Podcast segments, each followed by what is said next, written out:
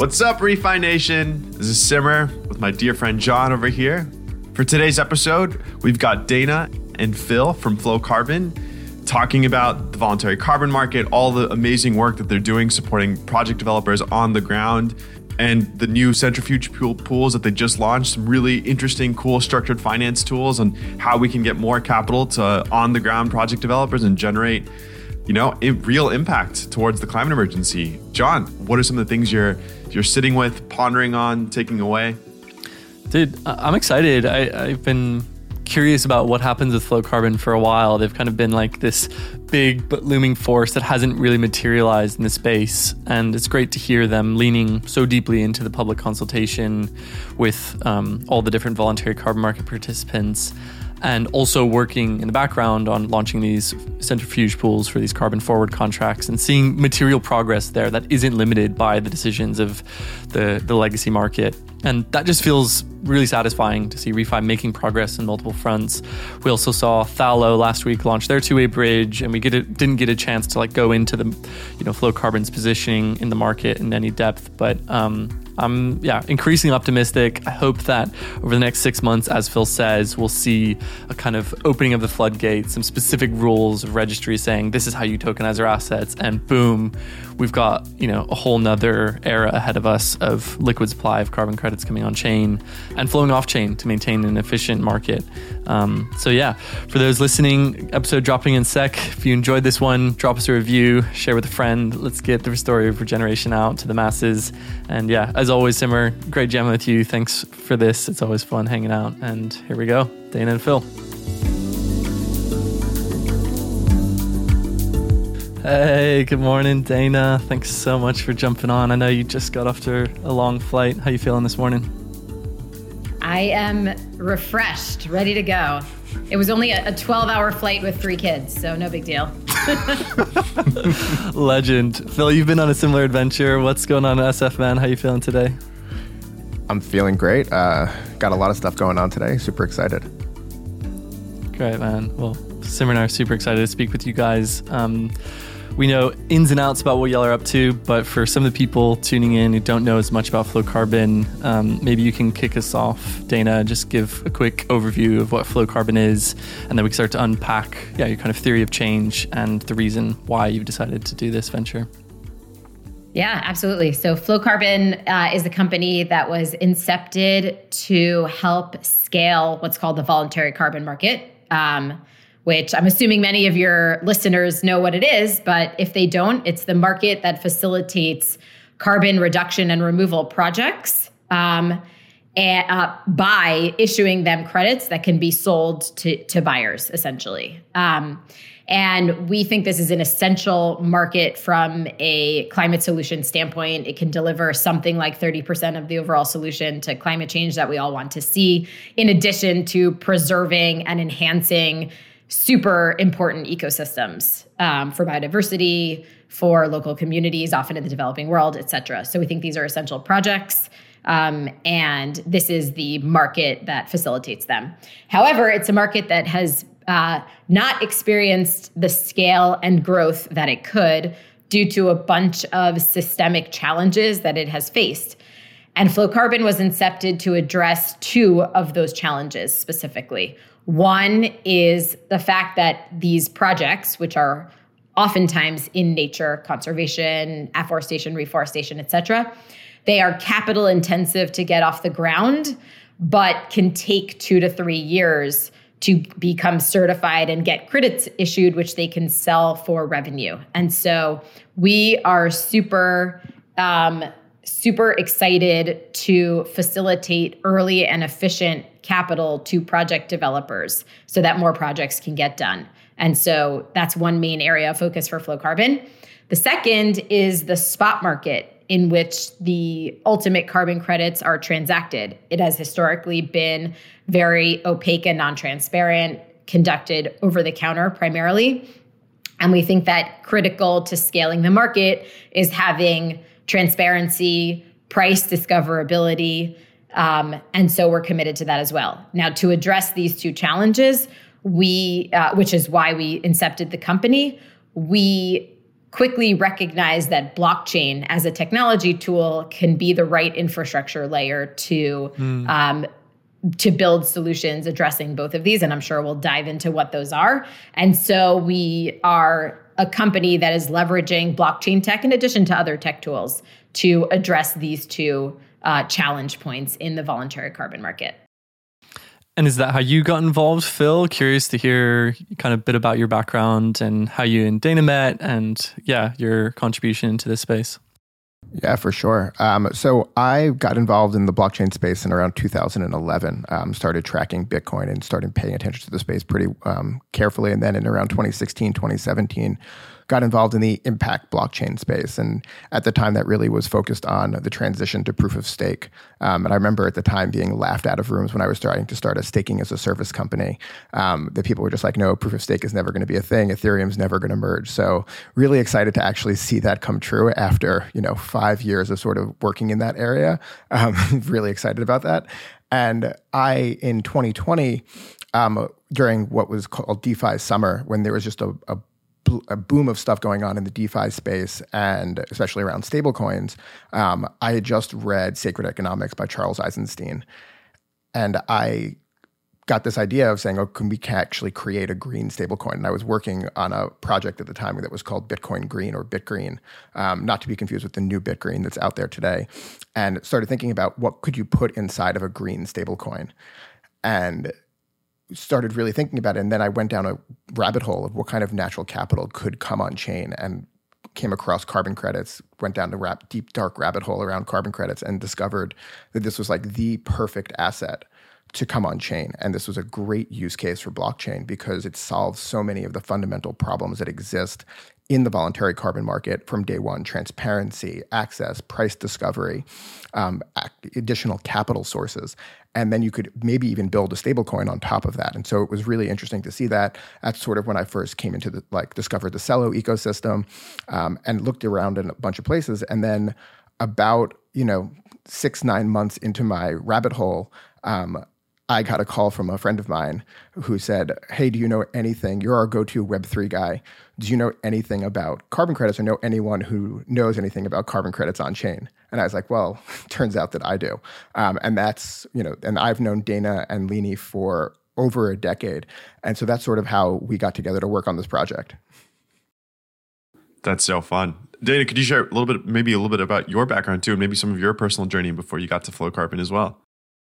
Sure. So I am a lawyer by training. I actually focused on national security law. I worked at uh, the court that oversees our foreign intelligence gathering, um, which means that I, I um, have spent a fair bit of time uh, in a space where technology was being utilized and the legal um, and regulatory uh, questions about the use of new technology were um, were, uh, I would say, evolving together with the use of the technology. That was something that we see in in all cases across the board in uh, national security and intelligence.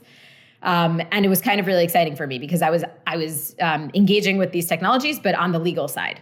Um, and I then started a software company together with Leany, who Phil just referenced, um, who's our COO. Um, and we started a AI powered chatbot technology platform um, at at precisely a moment when privacy and communications laws were evolving to adjust to the reality of having AI powered chatbots engaging with humans. And so, again, it was a really fun and interesting place to be building a technology tool um, where the legal was evolving at the same time. Um, and so I think I kind of really like this um, like this sort of area. But anyway, we, we worked on that um, that platform and sold it to a private equity fund in 2020, and then had the ability to get involved in environmental philanthropy together with some other folks that we knew. Um, in particular, on a specific project that was happening in South America.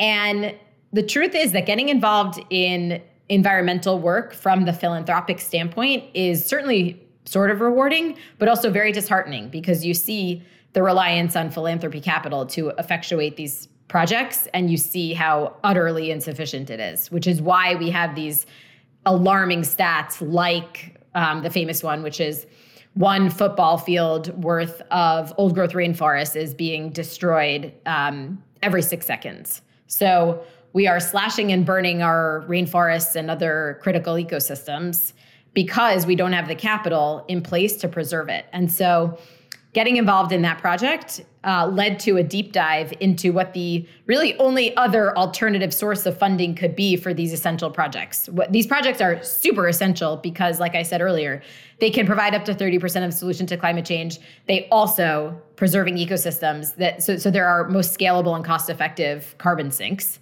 Um, and so as we think about global decarbonization, it makes no sense to allow the continual destruction of our natural carbon sinks. That's you know just perpetuating the problem. It's it's a major source of emissions, um, and so the only other economically viable mechanism for dealing with this problem was the voluntary carbon market, which I discovered at that at that time. Became really fascinated by this market and just spoke to as many people as I could about it did my own deep dive. Phil described his rabbit hole on carbon credits. I did a similar, I, I went down a, a, similar rabbit hole on the market overall because I was really enamored with what it, it could effectuate and the potential it had um, from an impact standpoint.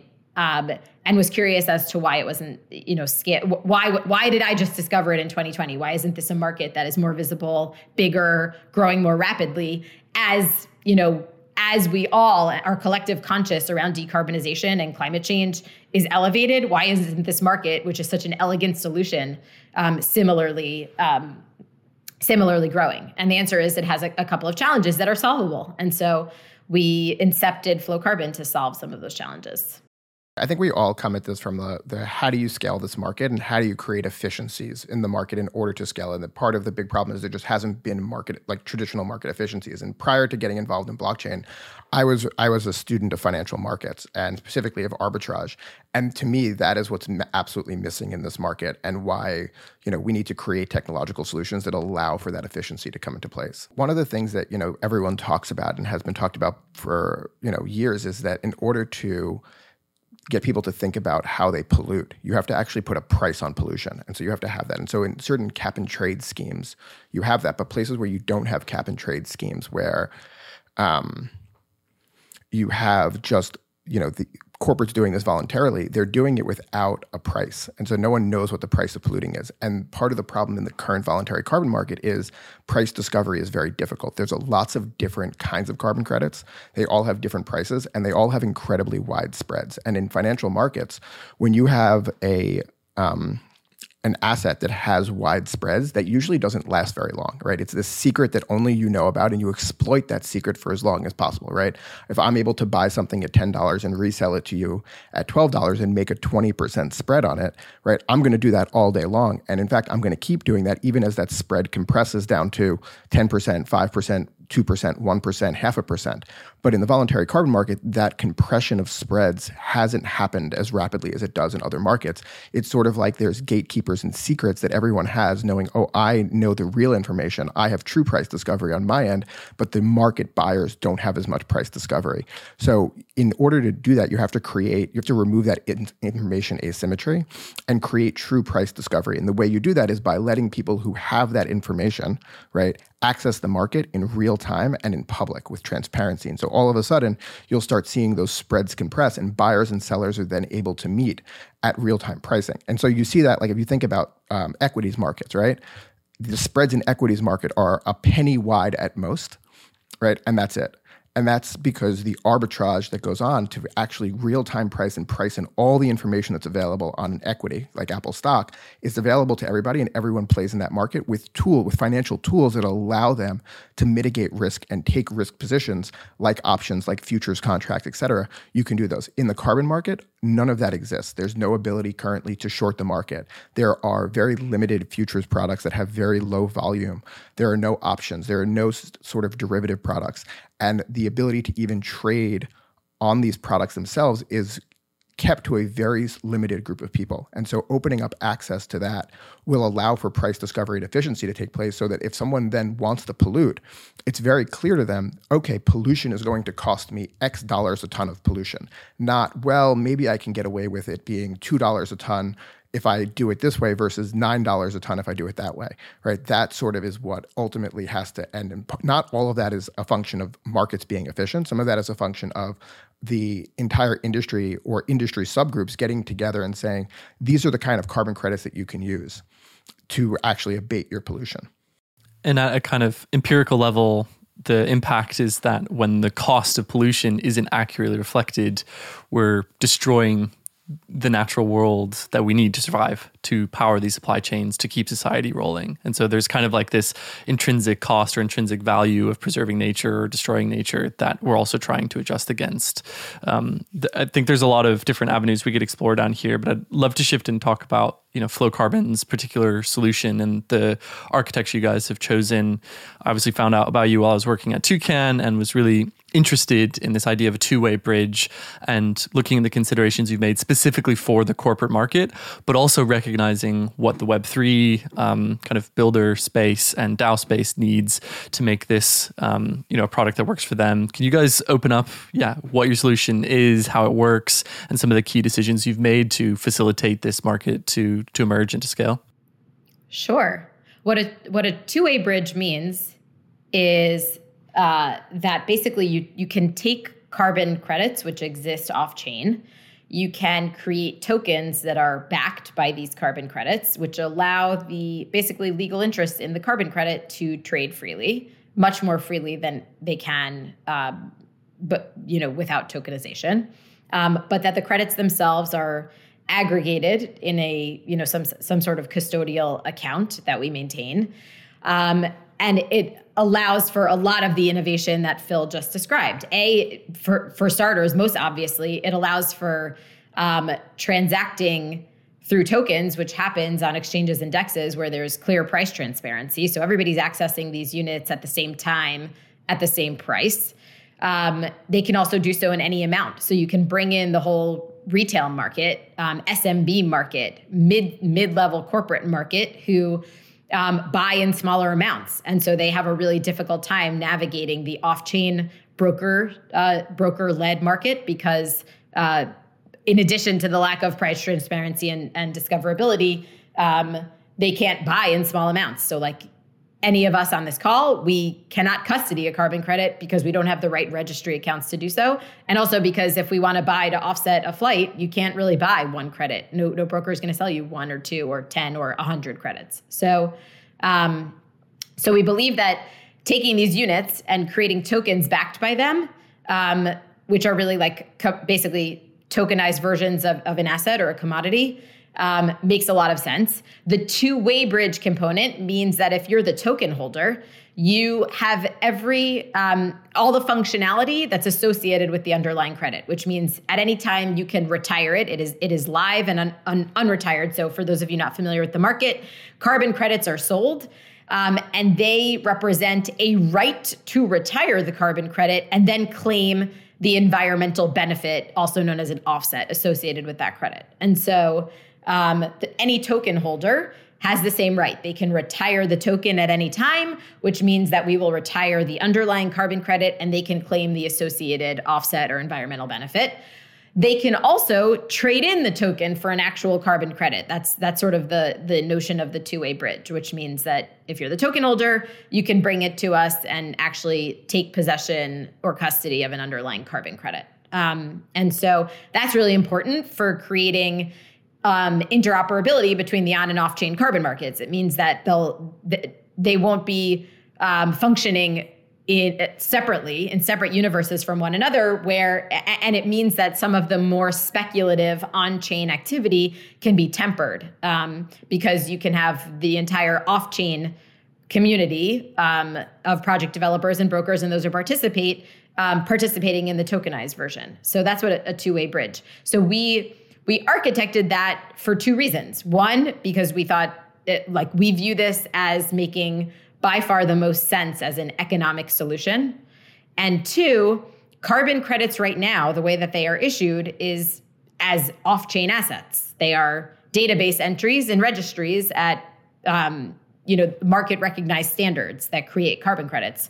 Um, and there's four main ones. Um, and so you have to bridge them on chain. So that's the notion of bridging. And the two way bridge means you can also take them back off chain, which we think makes all of the sense in the world from an efficient market standpoint. Phil, you want to add anything? Yeah, just to go back to just the example of how this would work in a two way bridge scenario, right? So if you have a carbon credit on chain that's trading at $10 and a broker that's off chain that exists in the off chain market says, oh, $10 is a great price for me to buy because I can sell them off chain at $12, they will buy them up on chain.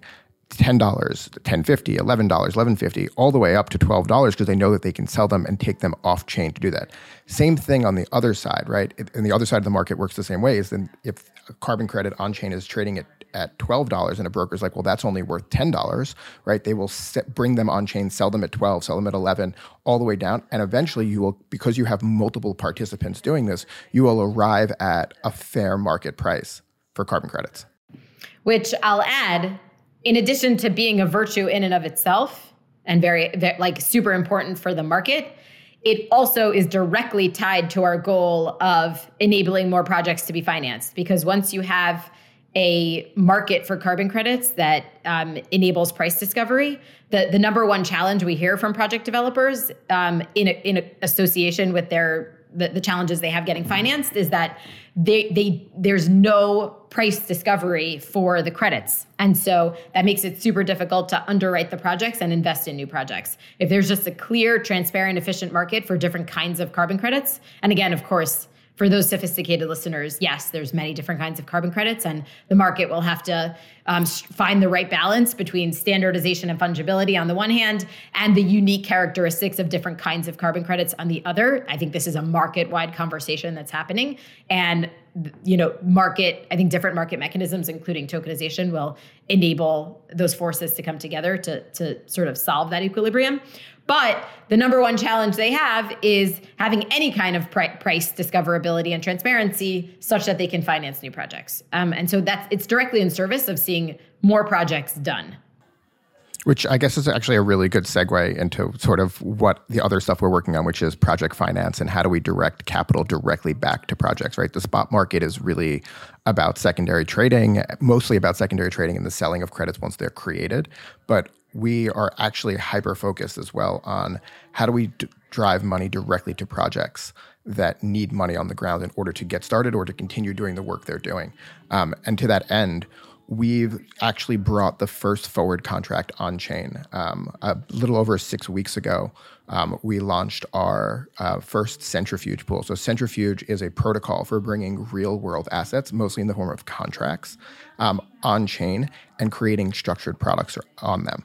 And so we actually launched our pool. Um, its initial, um, our primary first pool that we did was built around a single project um, that's in Paraguay. It's in the Chaco region. And Chaco is one of the largest carbon sinks in the world. It ranks as one of the most deforested, um, forested forest areas in the world as well. And it was actually, I think uh, Sir David Attenborough said that it's one of the last great wilderness areas in the world. And so this is the first issuance of credits from this project. And so we bought those co- credits forward. So we basically bought them um, at a discount to what we perceived spot prices would be when we bought them. And then we then put them into the centrifuge pool. And then we created two assets on top of that. So two tranches of investment. The senior or the drop token um, is a pay, gets paid a fixed rate of return. You can think of it as if it was a bond or debt. It gets paid just straight a fixed rate of return. The junior, on the other hand, or the tin token, um, actually earns a variable rate of return. And that means that if the project, so if you go out and sell this in the market and we sell it at a, at a premium or we get more than we paid for it and more than that uh, senior rate of return was, the Tin Token can do incredibly well. It can have ROIs that are very, very high. On the other hand, if the project doesn't do as well and the market doesn't do as well, that actually can be impaired. Your capital can be impaired. And the junior tranche takes the first losses, so it has that equity like component, and then the senior tranche always gets the first thing. And the reason that we're doing this on in an on chain vehicle is twofold. One, we think that the entire value chain for carbon credits is going to move on chain. And so, from the creation of credits ultimately to this trading of credits, and so doing the financing on chain makes a lot of sense because doing it with smart contracts then mean that this can all be auto executing, right? The waterfall is fulfilled in, in this senior junior is fulfilled by a smart contract. And so you can actually, at times, once eventually create the entire contract for the forward um, instrument on chain, have the credits when it that um, when those credits are issued, they're delivered in the form of tokens, and the whole thing is automated without human involvement. It all It's all done by smart contracts. So we think that's awesome. Second, we actually think that this is an opportunity for Web three to really make a difference and have a real impact in climate change. Because we think that there are Web three treasuries, we think there are stablecoins, we think there are DAOs, all sorts of Web three projects that have capital that they can allocate.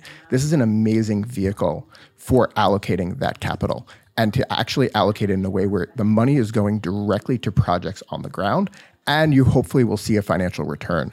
Um, we actually think that you can see a potentially very big financial return or a fixed return depending on which um, pool you choose to invest in. And so we're really excited about the opportunity this presents for Web3 to come together and show the impact that it can actually have.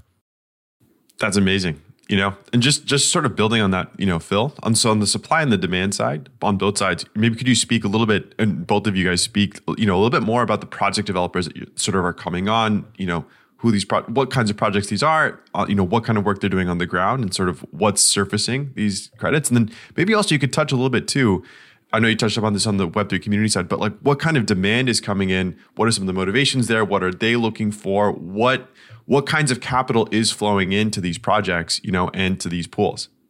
I'll start by saying that um, I've read a lot of different reports on this, but um, something like $700 billion worth of capital needs to flow into nature based solutions in order to um, help us achieve the one and a half degree pathway um, from the Paris Agreement. And, and if you take, and if you go beyond nature based, it's $4 trillion. Yeah. Yeah. Um, but even just for nature. So, um, uh, something like $800 billion of capital. And yet it is very difficult to deploy that capital because these projects, which are so incredibly compelling from an impact standpoint, are nonetheless um, difficult to underwrite because they're often in the developing world. They often are subject to a lot of local, on the ground, that uh, bis- sort of unique considerations um, and fluctuations. There's climate risk associated with them, fires, et cetera. There's a lot of risk involved in these projects, um, and so a lot of the capital that's um, that is intended to flow into these kinds of solutions are only chasing the uh, projects that are sort of the lowest risk profile um, and the largest volume right? Because that's where your the ROI um, is something that most traditional investors are comfortable with. However, much of the impact that we need to see on the ground in the form of projects comes from smaller projects. Um, I won't even say higher risk projects. It's more projects that um, can't easily uh, be bucketed into these risk parameters because the data is less available um, or the project is smaller and so the roi potential is much smaller. And so what what we have is a essentially um, an opportunity for smaller project developers which uh, we think represents a tremendous amount of climate action coupled with real biodiversity and uh, local benefits. Like these are these are some of the most impactful projects uh, available to be done it's an opportunity for them to get financing because it's a it's a it's sort of platformized. So it gives them access to this financing solution which has been totally validated because just from the sort of um, the the initial pool that we did with centrifuge we've been inundated by project developers small large but we're really excited about the smaller ones um, who are interested in utilizing this solution. They they don't have the ability to go do a bilateral fundraising process um, and even if they did, they wouldn't necessarily fit into the return profiles that traditional investors want to see. And so they don't have solutions. And so they either don't do the projects um, or they strike local whatever deals they have available to them, which are often unfavorable and limit the impact that the project could have. Um, and certainly the capital going back to the project developer. So um, it's been really cool to see. Just maybe share a little bit, just some maybe some specific examples of kinds of small projects that you know, sort of when you're talking about small projects, like what kinds of projects are those? What are we seeing? What you know, what kind of work are they doing on the ground? Yeah, it could be anything. There's a, a lot of smaller um, blue carbon projects, mangrove preservation and restoration projects. There's um, some newer methodologies like biochar projects. There are much smaller conservation projects, so avoided deforestation projects that are just on the smaller side.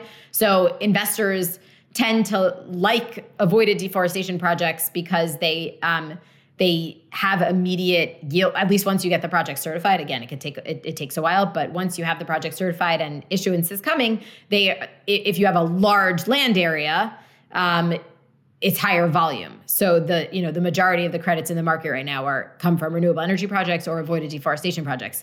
But by by contrast if you have a small conservation project where the threat is is real so the additionality is there but you need to pay a lot up front to secure the land asset in whatever way you're doing it and then to do pre-feasibility feasibility studies get the carbon development done get certification um, this is a lot of capital and so it's even smaller avoided deforestation projects i'd love to go into like you know when you guys are going to launch it seemed as though you were ready a while ago you raised a round, a really significant round led by a16z. Um, you've mm-hmm. got what $38 million of pre-purchases for GNT, which is very high quality carbon credit, but you haven't gone live yet. What's what's going on behind the scenes and what can we expect? Yeah, so I think the what's been phenomenal and exciting to see is that the voluntary carbon market which is a self-governing market it's it basically there's a number of really important institutions within the market that kind of drive policy for this market but it's not a, a market that's subject to um, any kind of regulation and so or legislation and so um, it's a self-governing market they have leaned into tokenization in a real way and so a bunch of these critical institutions have processes going right now where they are formally in accordance with their you know formal decision making processes figuring out um, the the specific frameworks and rules under which they will uh, like enable the tokenization of their units. And so three of the main three of the four main carbon crediting standards, Verra, Gold Standard, and American Carbon Registry, all have public or private consultations going on right now that Flowcarbon is heavily, heavily involved in.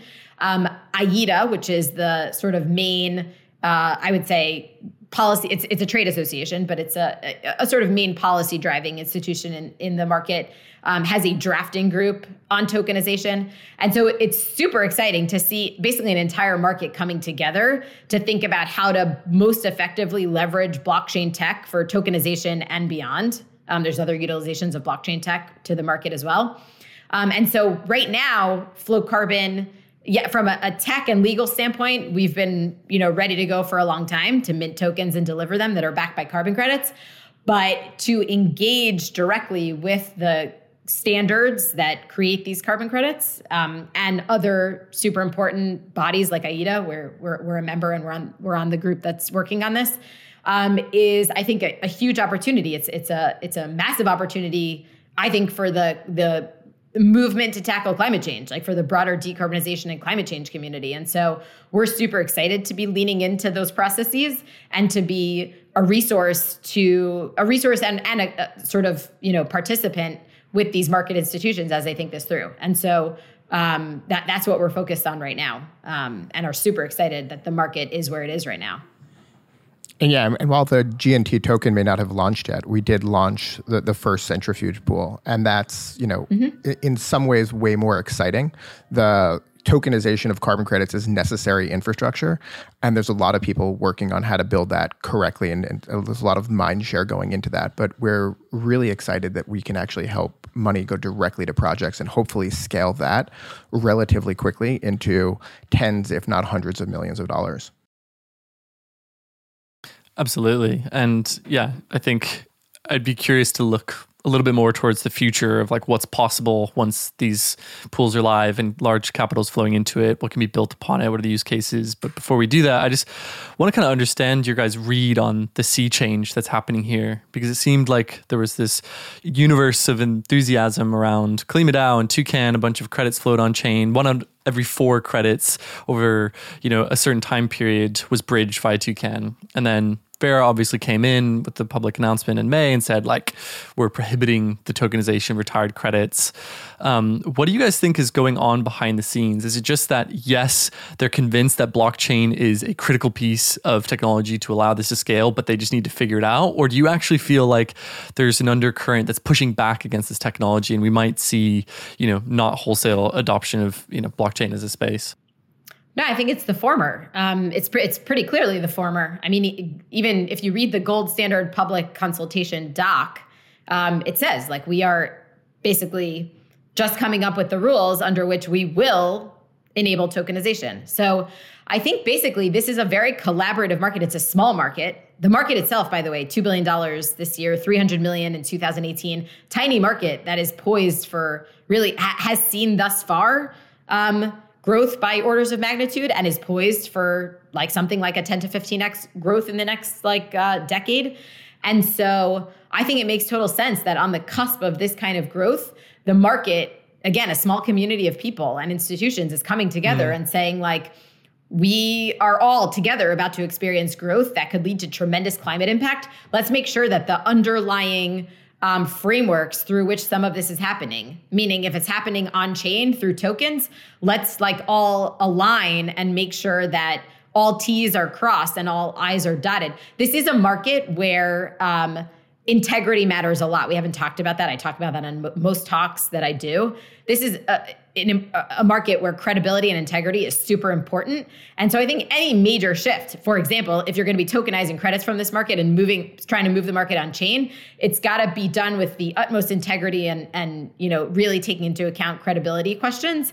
And that means collaborating with the stakeholders in the market that, that, you know, are experts in this, that have sort of built the traditional legacy institutions that, that are addressing quality questions right now. You can't do this in a way that, or sh- it shouldn't be done in a way that's disconnected. Rather, um, totally um, in collaboration with market institutions. And so I think that's what's happening now. The first stage of this was doing it separately, demonstrating the power, which um, which certainly the early efforts did, demonstrating the potential volume. Um, and now the second phase is doing it in collaboration with market stakeholders so that it's done um, you know, I, I think as properly as possible. Yeah, and if you think about what the standards actually are, they're not technologists, right? What we're proposing is a massive technology upgrade to the way that they issue and deal with credits. And so for them to get a grasp on what it is that we're talking about is just taking a little bit of time. And it's healthy. It, it's good that they are actually digging in. And if you look at the public consultations and working groups, especially from Gold Standard, they are digging into the power of blockchain and the and the power of Web three in a way that is really remarkable. They, they really are digging in all the way down, looking at every possible way that this can be used, not just for the tokenization and trading of carbon credits, but beyond that to scale the market, to set price floors, et cetera. They're thinking through all of these really complicated and interesting use cases and innovative ways of working in Web3. And so they're really digging in and trying to understand the full picture and that's amazing. And so I'm actually really optimistic and excited that this is going to be that this we're going to see this be one of the first industries and one of the first asset classes to fully move on chain and, and have an entire industry move there in that direction is pretty powerful. Yeah, just I mean, just to build on that, when we were with uh, we had Benoit from Verra over on the podcast, and it just was very clear that like integrity to you know to your point, Dana, is really important, and it's not a matter of like the technology it's it's doing so in a way that is like building trust and you know like it just these components of just them wrapping their mind around it. So i, I think just to build on that i feel like that's something that john you and i have been seeing too across our podcast is like you know there is openness and it's just a matter of like being in integrity and doing this in a way that's like continues to build trust with the broader community and brings high quality assets online. I think that um, for those who have delved deeply into the carbon markets and the use of blockchain to this market, it becomes pretty clear that this is blockchain and tokenization are directly beneficial tools for the specific challenges in this market. Meaning, there's almost like you know, we talk about product market fit. There's solution market fit to this particular market and its specific challenges with this technology for a whole variety of reasons, some of which we've co- we've covered in this episode. Um, and so the you know that's that's why it's so exciting, and that's I think why the the industry is really taking up this question because there have been challenges that have historically prevented the market from scaling. We don't have the luxury of time figuring it out. This is a solution that can um, address these challenges and do so really quickly. Um, so Mm, well said. And, yeah. and the, just a remainder of our time here, I'm curious, Phil, like cast vision in terms of where this goes in a best case scenario for you guys, best case scenario for the market, for the planet. Like what happens here over the next 6, 12, 18 months and what kind of things will be possible once the likes of Flowcarbon are out into the wild?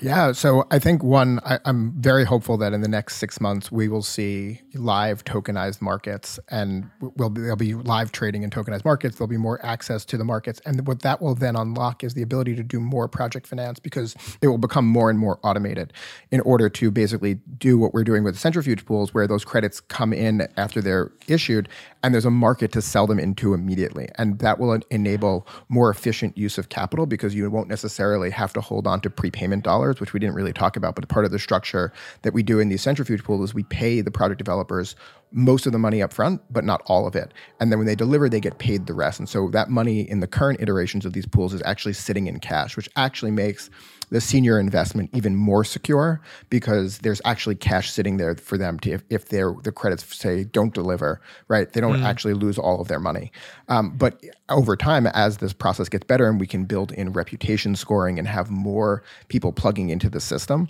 um, you can actually more efficiently deploy capital because when there's a liquid market you don't necessarily need to keep that cash there um, in order to do it. But what I think is going to happen is there's going to be V2 and V3 sort of of the centrifuge pools. And so some of what that looks like is additional tranches. So having the ability not just to have a, a senior and a junior, but to have also mezzanine like tranches where it's a combination where you get a little bit of upside um, for in exchange for different ex- um, interest rates. And so there's the ability to do that. There's also the ability for us to actually turn these into essentially carbon annuities, which would mean that instead of the waterfalls when they're distributed back into the pools, and you get cash paid back to the investors, investors can opt to have credits given back to them instead of cash. And so this would allow for a corporate, for example, to invest in a pool wow. and then get a stream of credits that are paid back to them over so time. Sick. Right. And so the, the, same thing for any investor who maybe doesn't necessarily says, okay, great, I want to invest in carbon credits. I want to do this. This is a great investment, but I actually want to keep the credits and hold on to them, or I want to use them for offsetting. So that's a really nice thing. And then there is all of the interoperability with other refi protocols that are being built. And so on the um, supply side, there are protocols like Ivy and Green Trade, which are getting into the project origination game. So what they're doing is um, this is similar to also what BitGreen is doing, where they're going out and talking directly to projects and, t- and people who have land concessions or indigenous communities and saying, we can help you get a carbon project started. And then they can actually bring that carbon project to these pools in order to get financing. And then on the other side of that, once these pools are up and running, you have the ability to do something like what, what Solid World is doing. Solid World is proposing to have liquid um, forward markets, right? So where you could actually liquidly publicly trade forward contracts. And so what that would allow is for once, you know, these pools are put together, they go and invest directly in projects. And then if there's a, a good price return, they can be sold. And again, remember there's this like liquidity premium that you get in the market. So liquid things that have generally do trade at a higher, a slightly higher value. So you can actually make a return by taking these illiquid forward contracts, selling them into these pools, making them liquid, taking that capital and immediately redeploying it back into new projects on the ground. And so then what that even further allows you to do is to package and repackage and tranche these into financial securities over and over again. And the reason why that's important, right? And I know that people sometimes have a little PTSD about repackaging and packaging securities from the financial, of the mortgage crisis. But when it's done on chain, right, you actually don't have all the problems of illiquidity and lack of transparency as to where those investments go. And so you actually, that is, if we're going to actually move $4 trillion into climate solutions, you absolutely need to massively financialize these things. Bam. Love it. Thank you guys. It's so powerful. I can't wait to see the six months ahead. We've got decades to come. For those who've listened and tuned in and want to get involved with what you're doing, what's the call to action? What can people do to get involved in the work? Um, Dana, I'll leave that with you. So I think it's twofold. One is any accredited investor that wants to have real impact can you know go on centrifuge and and see what we're doing there um, and get in touch with us there secondly is you have a very sophisticated audience as i've said earlier and to the extent there's um, folks listening who have thoughts on tokenization um, and have a point of view on blockchain and how it can contribute to this market that's informed and they they're able to articulate it, they should certainly submit to the public consultations that Verra is running, that Gold Standard is running. Verra's is going through November 2nd. Gold Standard is going through uh, October 28th. And they should definitely get involved and make their voice known because, um, you know, I, I think the more voices, again, you know, educated, well-informed voices that um, can articulate both the benefits, raise the important questions, and be part of the conversation, um, the more you know the, the the overall conversation is advanced. And beyond just individual investors who are accredited in the United States or not accredited outside the United States can participate in centrifuge pools.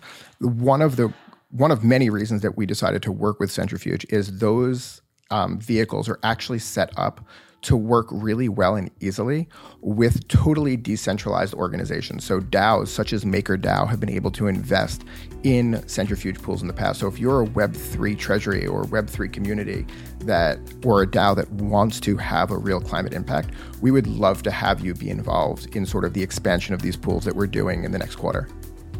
There we Amazing. go. Thanks, guys. It's been such a pleasure. Phil, I know you got to talk. Go smash it, homie, like you always do. Dana, it's been an absolute pleasure getting to hang out as always. And yeah, really grateful to have you guys on and can't wait to see what comes over the next period of time. And have a good rest of your day. Thanks, John. Thank Thanks, you. Thanks for having us.